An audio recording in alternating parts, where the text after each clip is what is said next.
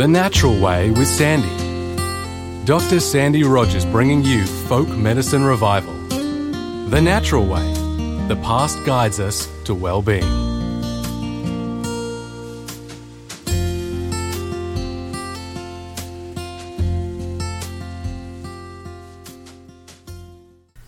Hello, folks, and welcome to my podcast. Today we're going to be talking about depression. And I would suggest that one of the most common presentations in clinical practice is where we have folks who come in and are really quite desperate and they may have been diagnosed with depression and their practitioner has put them onto antidepressants. And this medication, for many, really may not necessarily work that well. And I would suggest that what we need to do is to take a relook at depression and the way that it is being managed across the board. There is, however, and I must say from the very beginning, a small amount of people who do present with chemical imbalances in the brain and they certainly require intervention of this quite powerful nature.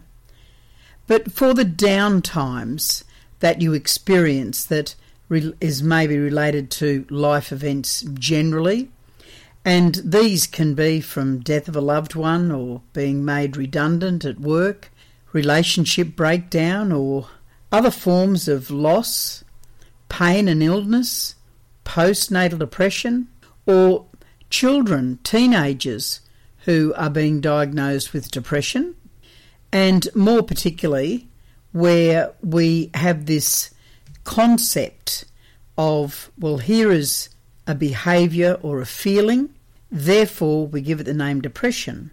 But I would be suggesting that we need to be asking ourselves, first of all, as clinicians, and you as members of the public, could it possibly be that you are simply not coping with life stresses, life events. So we could give it a name not coping with life syndrome because that is much more accurate. This name certainly provides a very clear picture that we need to develop the skills to cope with life events. And this will usually involve seeking out the services of a counsellor or a mentor who you feel comfortable talking to about events. Antidepressants are not the only answer. They do tend to be prescribed as a magic bullet in many instances, and they do get people to be feeling as though they feel better. However, they get them through the rough patches, but is there any assistance to be putting forward some guidance to the person who feels down, behavioural modification is the focus. And basically, we do not need to sedate the person, we need to educate the person. Now, I have written several articles, and more particularly, been supported in some of the articles that uh, I've put together and been uh, assisted by really a wonderful writer in um, Rosemary Ogilvie, and some of the concepts that we're going to put over in our show comes or stems from some of the articles that we wrote together. And the one on depression, the one that I'm talking to you about now within this subject, was quite a popular article, and that's why I want to reactivate this concept again. I want to activate a discussion around antidepressants and the depressive behaviour, the thought processes of depression that people get locked into. Now, I want to say from the very beginning that, and as I've said before, in no way do I want to minimise the intensity that you, as a person who is feeling down and and depressed and upset and sad. I don't want to in any way minimize the intensity that you're feeling because it is a process that you're going through. But I want to offer a thought process for you to consider to be able to work through the life events. I want to tell you about one of my clients who lost her husband and three children in a car accident one morning when they were on their way to school and work. Now, of course, she reacted in a state that basically she was put onto antidepressants almost immediately. The trauma that she faced and the learning life skills to move through this trauma needed to be taken place. But her practitioner thought that this would be the best thing to do and for her to go through the all the events that needed to with the reality of such a tragedy to be onto antidepressants. But over a 5 year period basically there was not a change in the behaviour and counselling needed to be sought and guidance. So we went on a journey together of looking at the event that started the entire process. And one of the things that I got her to do, and it might be something that some of you might consider, would be to get a sheet of paper or several and draw it into two columns. On one side, you put all the things that are in your life, list them that you believe are causing a problem within how you're feeling. And it may be life events, it could be a relationship, it could be work, it could be you don't have enough money, it could be anything, anything that you're dealing with in your life, put down on the left hand side of the page. Now, on the right hand side of the page, I want you to go through and say, Can I do anything about each one of these events? If you can do something about it, put down a little sentence about what you think you could do. Say, as an example, you feel as though you don't have enough money. Well, could you start learning how to save? Could you get a financial planner to help you? Could you talk to a friend who might be good with money who can help you? Those sorts of things we look for and we are seeking solutions. We're also looking at what choices we have. There may be emotional or physical health type issues that will all go down on the left hand side. On the right hand side, put the things that you can do or not do. When you've got that second column done, what we need to do there is prioritise all of those events that you've got and place them in a priority. And then you might have several that will be number one then out of those several that are number one, you really need to refine that down and come up with the one that you really do need to start working with. Now, in a nutshell, you have what your life is all about. And in that nutshell that you're looking at, you've got a global look about what your life is. You have a global perception of what is going on. And not only that, but you are also seeking the solutions, and then we look for guidance. Now, all of this should be done in our day to day life on a regular basis. If we start feeling overwhelmed on a day to day basis of what we are dealing with in our life, and a lot of us have a lot to deal with on a day to day basis, but just remember we only have 86,400 seconds a day. Folks, we are all even.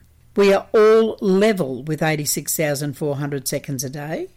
No one can get any more. No one can have any less. No one can save a little bit up today and have a bit more tomorrow on a busy day, and on a lazy day we'll have less. No, we have 86,400 seconds a day, and it is up to us to choose and prioritise what we need to do. Now, this is where we can start slowing life down in a term known as reality. We can say if we're feeling overwhelmed, are we doing too much? If we are feeling overwhelmed, used, and abused, can we learn to say no? Well, you may need to be listening to one of my podcasts that will be coming up on assertiveness if that's the case. But life is really about getting what's going on between our ears sorted out first and then looking at what our body is doing.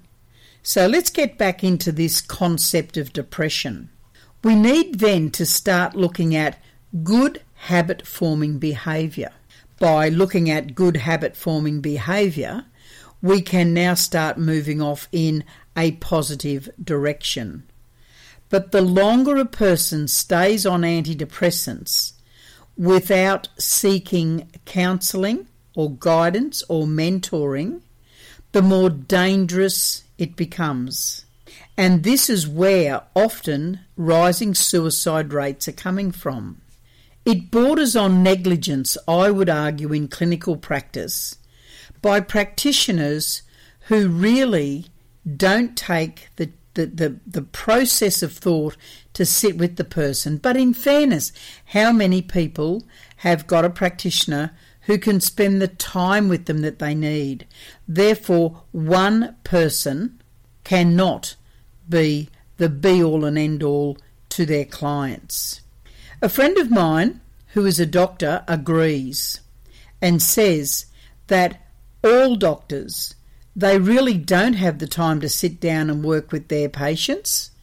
What they do have, though, is a network of professional counsellors and or hypnotherapists or people who can be mentors or persons that can assist others w- work through their life and their events acting as a sounding board. It could be, say, talking to friends, but it is working to develop coping strategies and to get the client to re engage with life. And it's that re engagement that takes time. And many, many of my friends who are doctors say they get frustrated because they don't have the time. And yes, they do have the professional referring networks, but there's also a thing to help the person when they're really quite down is to get them into a mindset to be able to move forward and actively engage. In my practice, I give clients clinical diaries in which I ask them to record their daily experiences. Each time we have a consultation, we write down strategies for dealing with their issues as they arise. And on an initial consultation, I would give them their notebook and ask them to come back having filled out the left hand side of the column that I mentioned earlier. We also have a list and a little packet of yellow sticky notes that basically I asked them to write down what makes you feel good. When was the last time you felt happy? And could you write down on one of the yellow sticky notes what that was. Because when a person is really down, and people out there who may be listening to this, when you're in a really down mood, how can you think about what could make you happy when you are feeling so sad?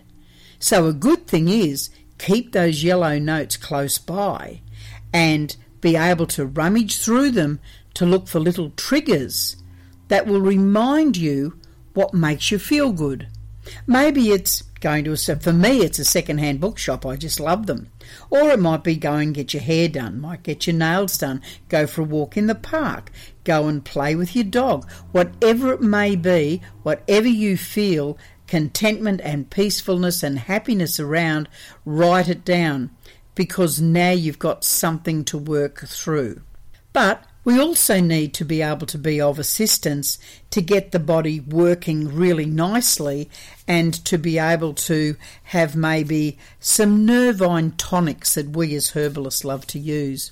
Lavender tea, I really, really enjoy doing lavender tea and providing it for people when they're taking antidepressants and looking at that as a nice settling agent to be working with. So, lavender tea really is soothing and very settling. Now, there are also considerations that if you are feeling down, then magnesium is something for you to start to consider and that would also be bringing magnesium in as a supplement, but also improving the person's diet that I would be looking at.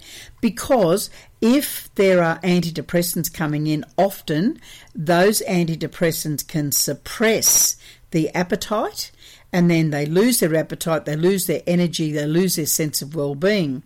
So there is a huge link between the down states, that emotional down state, poor quality diet that is loaded with refined and highly processed foods, and particularly highly processed carbohydrates. And the reason is a lot of it is associated with comfort food.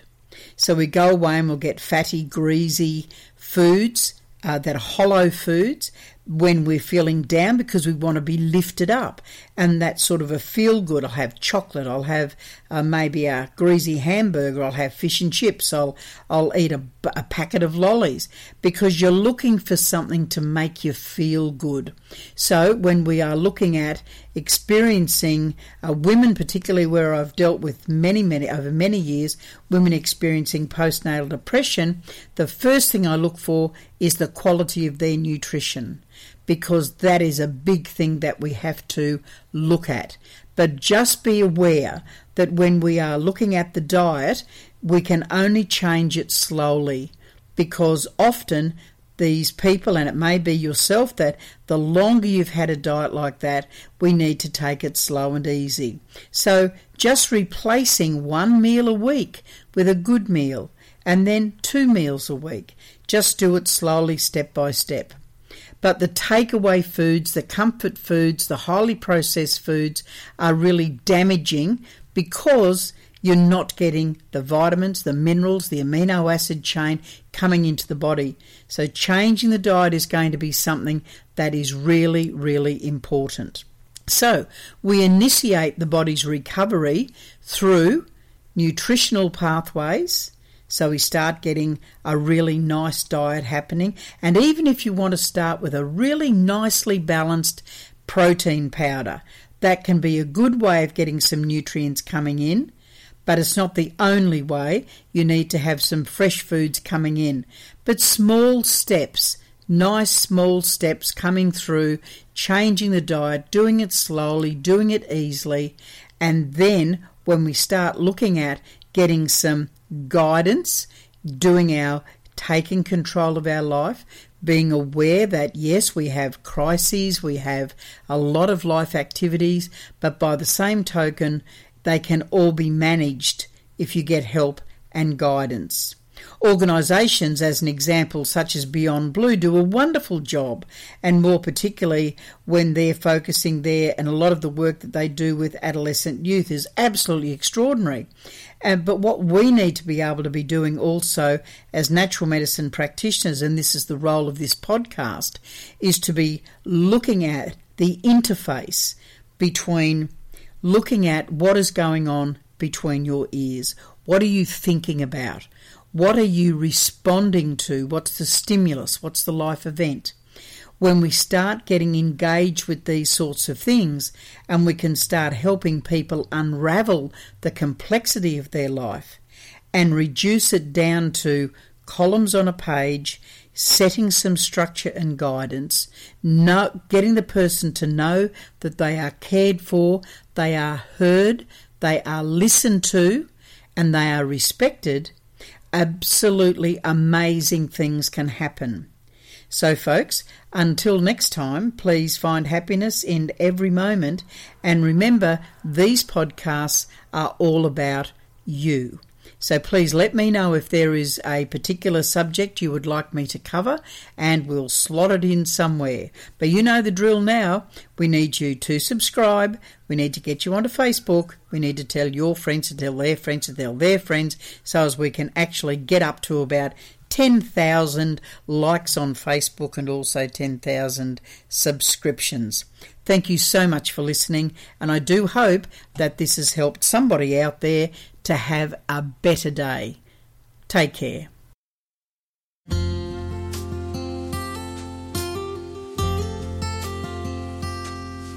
The Natural Way with Sandy. Dr. Sandy Rogers bringing you Folk Medicine Revival. The Natural Way. The past guides us to well-being.